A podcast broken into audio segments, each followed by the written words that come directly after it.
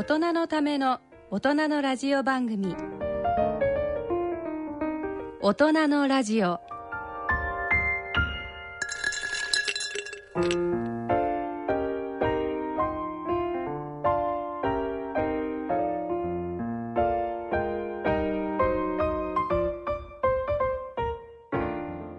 皆さんご機嫌いかがでしょうか？立川楽長です。ご機嫌いかがでしょうか？篠崎直子です。この時間は笑いと健康をテーマにお送りしております。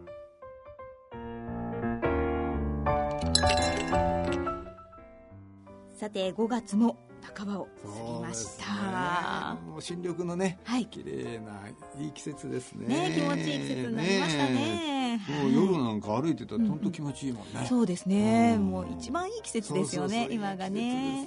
はい。さて今日はですねメールをいただいたのでえちょっとこのアドバイスをいろいろいただきたいのでちょっと早速紹介しちゃいますね。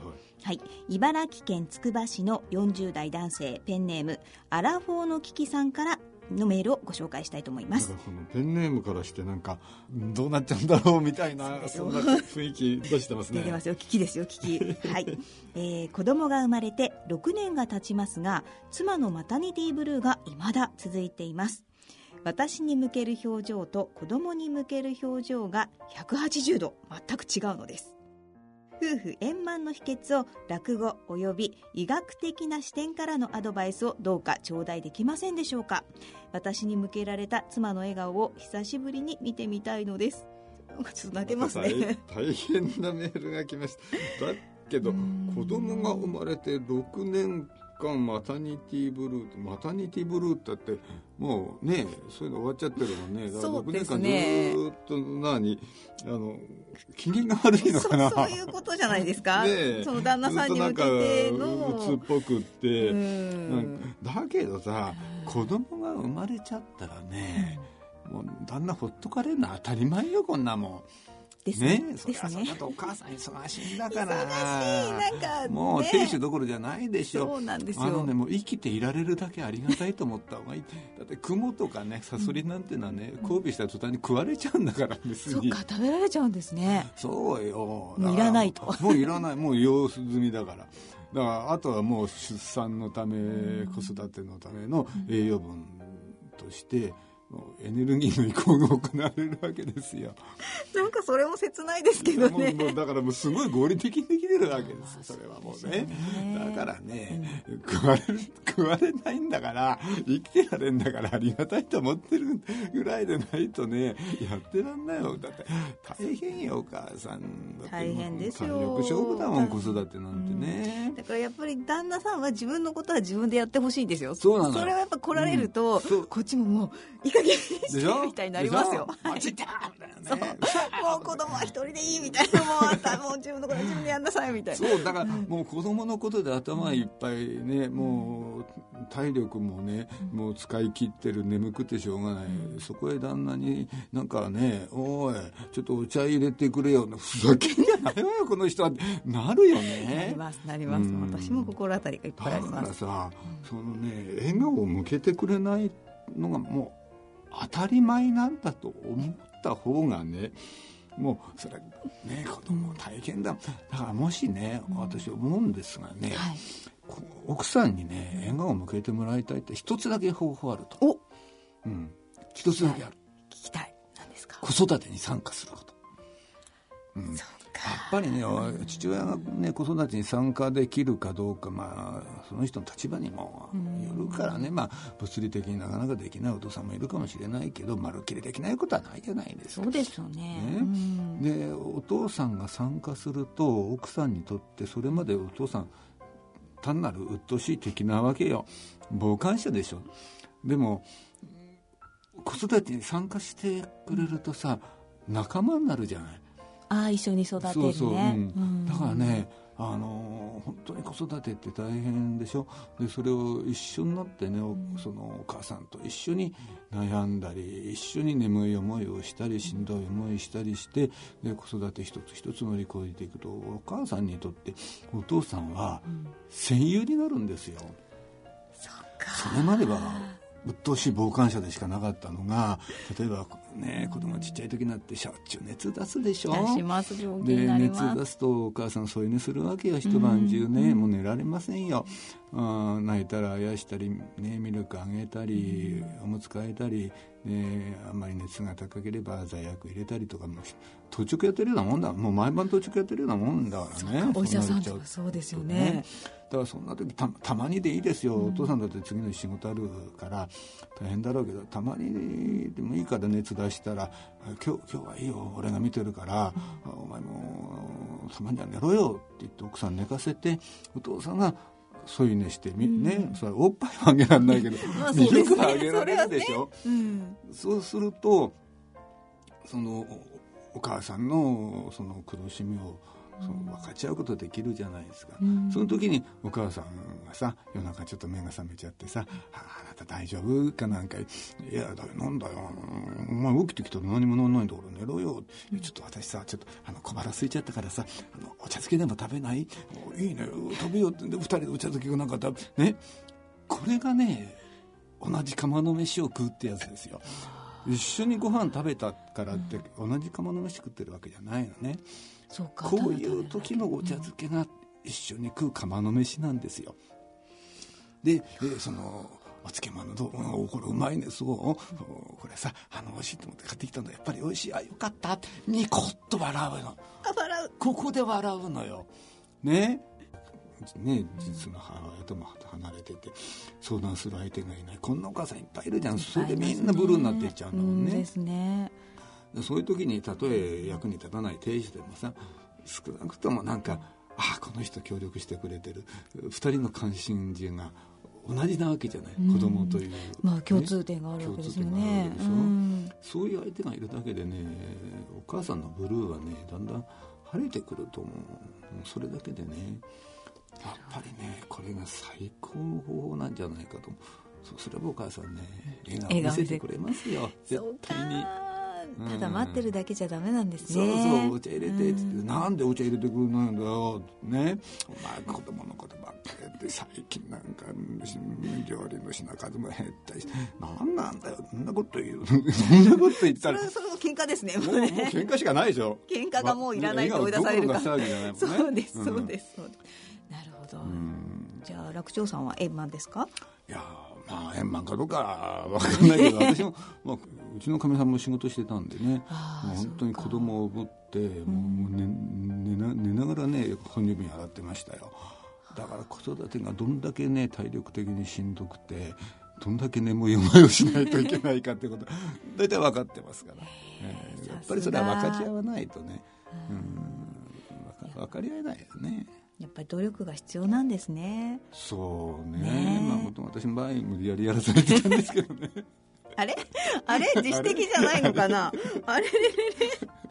まあまあだからもうねこのお父さん頑張ってね。うん一緒にね、はい。あの子育てに参加していれば、はい。きっとお母さんのブルー治ってきますよ。そうですね、うん。きっと笑顔が見られると思います。はいはい。はい。参考になったでしょうかね。はい。そうでしょうかね、まあ、あのどうしてもブルーニーが治らなかったら、あのチケット差し上げますので。そうですよね。あの落語聞いてもらってください。そうですそうです。ね。それでまたうそれで家庭でもね。もう大いに笑うことがはい。一番です、そうですね。そういう締めで。はい、なんえか、なんか、が、がでいいんですよ。なんか自分とこ来ちゃったね、最後で。ー本当ですね。自分のところに持って終わったみたい。はい。さてえー今回はですね映画のコーナー短歌のコーナーバンド大賞のコーナーと盛りだくさんのコーナーでお送りしてまいります、えー大人のための大人のラジオ進めてまいります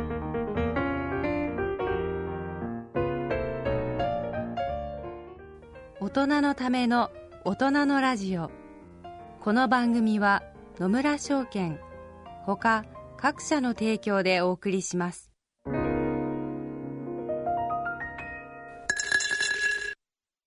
野村。第二の人生に必要なのはお金だけじゃないから。ゆったりとした旅を楽しみたい。健康はもちろん若々しさもまだまだ保ちたい。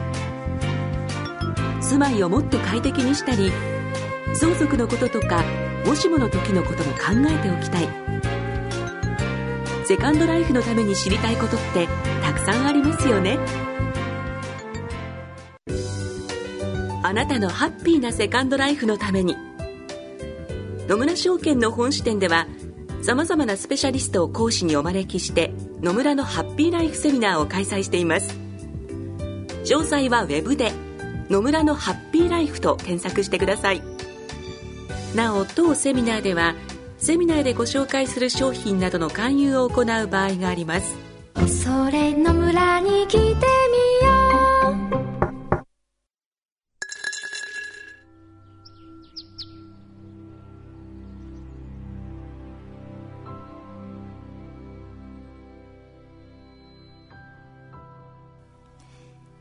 大人のラジオ映画のコーナーです。今回は5月20日から公開の映画オリーブの木は呼んでいるをご紹介してまいりたいと思います。お話を伺いますのはムビオラの溝口愛子さんです。溝口さんよろしくお願いいたします。よろしくお願いいたします。よろしくお願いいたします。えー、っとオリーブの木は呼んでいる、はい、なんかオリーブが呼んでるとなんかプパが出てきそうな。確かに。そっちじゃないんだね。そうちょっと違うんですよね、えー、はい、これどどういう映画なんですか？はい。この映画はスペインの映画なんですけれども。スペイン映画ね。はいまず主人公が気が強くて少し扱いにくい二十歳の女の子でアルマと言います、はい。はあはあ、気が強いこと扱いにくい。はい、他にいるようなねねでも女の子じゃないけどね。あ そうなんですか、はい、それでその彼女の祖父がオリーブ農園を営んでおり樹齢2000年のオリーブの木を大切にしていました。しかしその祖父の反対を押し切り父親がその樹齢2000年のオリーブの木を売ってしまいそれ以来祖父は喋らなくなってしまいさらには食事まで取らなくなってしまいます、そんな祖父を助けるために孫娘のアルマは売られてしまったオリーブの木を取り戻すため叔父や同僚など周囲の人々を巻き込みながら無謀な旅へと出ます、うん、そういうお話なんです。これ売っちゃったのはおかやっぱりお金そうですね。2000年頃からスペインで、あの不況が続いていますので、その影響で売らざるを得なかったという。そうですか。でも樹齢2000年って半端じゃないですよ、ね、半端じゃないですよ。そんなに長生きするもんなんですねオリーブってね。はい。オリーブの木が樹齢2000年とか3000年のものが今でも普通にスペインではよく、はい、あるそうなんです。それですね。えー、そうなんだ、でやっぱりそういう木を売ると高く売れるわけですよね、はい、うん。でもそんな樹齢2000年の木を移し替えてつくもんなんですかね。そうですね。映画の中でもやはりあの移し替えるとなかなか根付くのは難しいっていうことなんですがこの主役主人公にもなっている樹齢2000年の木はあの無事に根を張って生きながらえているということになっています。でないと売る価値がない、そうですよね、すぐ枯れちゃったらねなかなか、ね、でもそのおじいさんどうしてそんなにショックだったんですか、オリーブ木を売られちゃって。そうですね。もうずっと毎日そのオリーブの木を見に行っていて、うん、とても大事に可愛がっていたので、うん、でこの主人公のアルマにとってもおじいさんとの思い出が詰まった遊び場所でもあり思い出の木になっています、スペイン人にとってね、うん、オリーブって、まあ、スペイン人に限らないですけどね地中海沿岸みんなそうだけど絶対になくてはならないものじゃないですかオリーブって。そうですね。例えば地中海料理作るのにオリーブオイルなかったら話にならないわねそうですね。日本でいうなんなんですかね。あ味噌醤油みたいなもんですよそういう。だ大豆みたいなもんですよね。味噌醤油ないと日本料理ね。ね作りようがないみたいなところが、うん、だからものすごくなんかオリーブって彼らの生活とかなんかもう血の中に入ってるようなね、うん、そういう感覚があるんでしょうねきっとオリーブの木っていうとね。だから思い入れも多分すごす我々ね東洋人が考えるよりもはるかに強い思い入れがあるんでしょうねきっとね。ですよね。それを売られてしまうわけですからねねやっぱり相当ショックが考えられないくらいのなんか強い強いショック受けたんですよね、このおじいさんはね。これスタッフとかキャストっていうとどんな方たちがやられてるんですか？脚本のポール・ラバティはイギリスの名将ケンローチとのコンビでよく知られていて、はい、日本でも大ヒットした天使の分け前など、これまで数多くの作品でケンローチとあのタッグを組んできました。うん、中でも、麦の方を揺らす風と現在公開中の私はダニエル・ブレイクでは2度のカンヌ国際映画祭でパルムドール賞を受賞しています。そして監督の石アルボジャインは幼少時代から30作品以上の映画やテレビに出演し、活躍した元女優で、スペインの有名な映画監督、ビクトル・エリセのエルスールという映画でヒロインを演じています。その後、女優から監督に転じ、監督作品が数々の映画賞を受賞するなど、今やスペインを代表する女性監督として活躍しています。そしてなんと実はこの脚本のポール・ラバーティと監督の石アル・ボジャインは夫婦でこの夫婦のコンビで撮った作品は本作「オリーブの木は呼んでいる」で3作品目になりますじゃあご夫婦で作ったってね。女性監督なん。だ、はい、で夫婦で協力してこの映画を作った、はい。喧嘩してんでしょう、ね、そう思いますよね。ちょっと私だったら絶対無理だな。喧嘩になりますよこれ、ね、他人だからね、まあ、遠慮しいしみたいなところは、ねそれいくらプロ同士ねプライド持ってやってるにしたってそれなりに遠慮しいしやるじゃないですか、はい夫婦遠慮ないもんね。ないですね。これ一本作るのに何回喧嘩したかね。まあね、だからそれだけにいい作品がね、できたのかもしれないですけどね。ねはい。もうそもそもこの話っていうのはどういういきさつでできたんですか？はい、この映画が撮られたきっかけが、はい、脚本のポール・ラバーティが高速道路の脇やオフィスの庭などに装飾としてオリーブの木が飾られているのを見てどうしてこんなところにオリーブの木が置かれているんだろうという違和感を感じたところが始まりでしたでその後にポールがスペインのバレンシア州で2000年頃からの不況の煽りでオリーブの伐採が盛んに行われているということを新聞の記事で読んでショックを受けて、その新聞の切り抜きをずっと持っていて、時折オリーブの木をテーマに映画を撮ろうよというふうに奥さんの石アル・ボジャイン監督に言っていたことがこの映画を撮るきっかけになったようです。ということはオリーブの木がどんどんどんどんこう引っこ抜かれて、あちこちにこう散らばってる、まあ、売られてる経済目的でね。だからなんか南米とかアジアの森林破壊みたいなお金のために資源をどんどん売っていくって現実があるんでしょうね、はい、でもこのおじいさん心配だよね。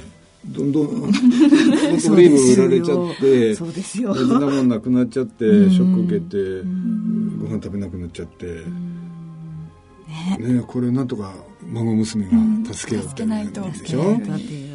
で何？そ助けるってことはそのオリーブを取り戻そうそうなんです。その、樹齢2000年のオリーブの木なので直径8メートルもあってかなり大きな木なんですけれどもそれを特にあの資金とかあの計画を立てないままにも、えー、でもなんとかしなきゃっていうことで、えー、周りのみんなを巻き込みながら、取り返しに旅に出るっていうお話で。す。旅に出るとあてもない旅。と物語が進む中で、そのオリーブの木が売られた先っていうのは突き止めることができたんですけれども、ねうん、そんだけのねすごい木ならね、うん、まあ、当たりはつくんでしょうね。でもなんとかこう探し出して、はい、あその先を喋っちゃうと。そうなんですよ。そこからね。ここが聞きたいけどね。私も言わないように言わない。そうか、辛いでしょ。辛いです。そうか、さあ、これからどうなるか、どうなるかって、ね、こからがね、見どころですよね。これ喋っちゃうとみんなね。そう。もう映画がいかなくなっちゃいますからね。何作っちゃったりなんかして。それは困っちゃうからね。篠崎さん、ね、ご、実際にご覧になって、どうでしたいや、私もスペイン映画っていうのをこう初めて見させていただいたんですけど、まずその映像が、ちょっとこう、なんていうの、見慣れない感じの大自然なんですけど、なんかね、どっかちょっと懐かしいような感じもするような、すごく、なんていうのかな、心が洗われるような大自然で、しかもこの主人公のアニマでしたアルマ。アルマ。失礼しました。主人公のアルマ。主人公のアルマが、アルマが、まあね、先ほど溝口さんもおっしゃってましたけど、もう本当にストレートにこう感情を表すんですよね。で、意外にこう周りの方も結構ストレートにこうぶつかってきて、なんかその、あんまりちょっと日本人にはないんですけど、その感情をストレートにぶつけ合うことで分かり合っていくとか生み出すエネルギーがもう本当にこう感動的というか衝撃で、なんかね、見終わった後も何日間かもずっと残ってるんですよね。うん、なんかすごく新鮮なこうちょっと印象に残る映画でした、嬉しいです、ねえそういう感動的なね、感動をね。与えるはい。映画だということそうですね。ちょっと今まで見た映画とはちょっと違う衝撃です、ああうん。見て損はないスペイン映画ってはい。特徴的な何かああるんですか、そうですね。私自身があの、あまりスペイン映画を多く見ているわけではないのでちょっと正確には答えられないんですけれどもただ一般的にはあのラテンなので陽気で明るい映画っていうイメージを持たれているようには思います、私の最も好きな映画監督の一人でもあってあとイシアル・ボジャイン監督が昔ヒロインを演じたエルスールの監督でもあるスペインの代表的な監督ビクトル・エリセの作品はそんなに明るく陽気なイメージではなくて、それとは裏腹に常に曇り空のような薄暗い画面でセリフは少なくてあと登場人物の心の機微を映像で捉えたような繊細で詩的な映画もあったりして一概にはその明るくて陽気な映画ばかりとは言えないのかなと。そうですか、ね。うん。あまりねスペインの映画って日本には馴染みがね、ないけど、まあ、この機会にぜひねそうですね。共感できる部分もすごくありました。なんかこうやっぱりこう人人間って根底に流れるものと同じなんだなってこう家族間のこととかっていうのはすごくなんかこうだから親近感もあり、うん、こう発見もありみたいな。なるほど、うん。そうですはい。まあでもこのね、あのおじいさん元気になるといいけど まあ気になっちゃうけどね。はい。でねもここで言えないのがつら辛いね、うん、えそうですね。月末をね。もう僕だったらもう皆さんに見てもらうしかないですよ。そうですよで、ねね、で、あの、溝口さん、この映画なんですが、、はい。つ、どこで見られるんでしょうかね？これ、に日本中でこれからね、20日以降、だんだんこう、封切りされていくわけですよね。はい。あの、東京では5月の20日土曜日からシネスイッチ銀座で、そして大阪では6月17日土曜日からテアトル梅田、その他も全国各地で見ることができます。まあ、新幹線が止まるような、まあ、そういうような街だったら大体見られるんじゃないかと。わかりやすいですねうんねえそうですか。もうぜひね。はいええあの、ホームページあるんですね。このオリーブの木は読んでいるのね。このオリーブの木は読んでいるで検索すればすぐ出てくるんでしょうかね。はい出てきますええまあ、あの、詳しくはこちらのホームページでご覧いただけますんでね。はいまさかストーリー全部書いてないでしょうね。大丈夫です。ネタバレは大丈夫していない大丈夫だと思いますよ、皆さん。安心してご覧くだ。さい。はい。ということで、えー今回はムビオラの溝口愛子さんをお迎えしてお送りいたしました。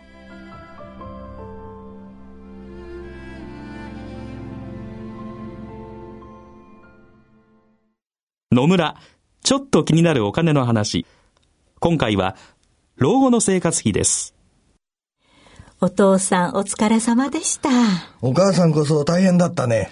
娘の信子の結婚式も終わり、一段落ですね。そうだね。これからは二人で気ままな老後生活。一体どれぐらいのお金が必要なのかな？私も気になっていましてね。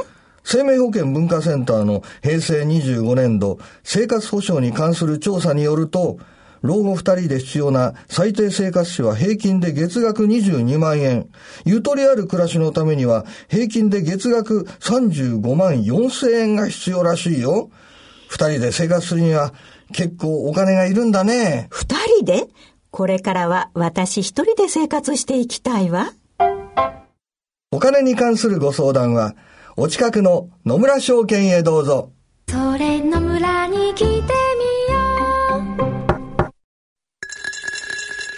大人のための大人のラジオ。さて、今回の大人のラジオはいかがでしたでしょうか？なんか夫婦の話ばっかりしてたね。そうですね、なんか夫婦つながりでしたね、ね。オープニングからずーっとうん映ね。画もね、うん。ご夫婦で作っててね。ねえ、そうですよ。ねやっぱりななんなんでしょうね、その喧嘩しながらなんだかんだうまくやっていくんですかね、まあ、篠崎家は喧嘩しないみたいですいやいやいやいや、いや、しますよ。しますか？しますよ。優しい奥さんで羨ましいないやい篠やいやいやいやいや。よくやってます。まあ、どこでも一緒にいればね、まあいいところも悪いところもね、見れるので、うんまあ、まあ、喧嘩するほど仲がいいのかまあもしれねないですねそういうことにしてお。きましょう、はいそうですんちなみに落語の世界ではどんな夫婦関係みたいなのが多いんですか、まあいろいろありますけどね、大体お奥さん強いですよ。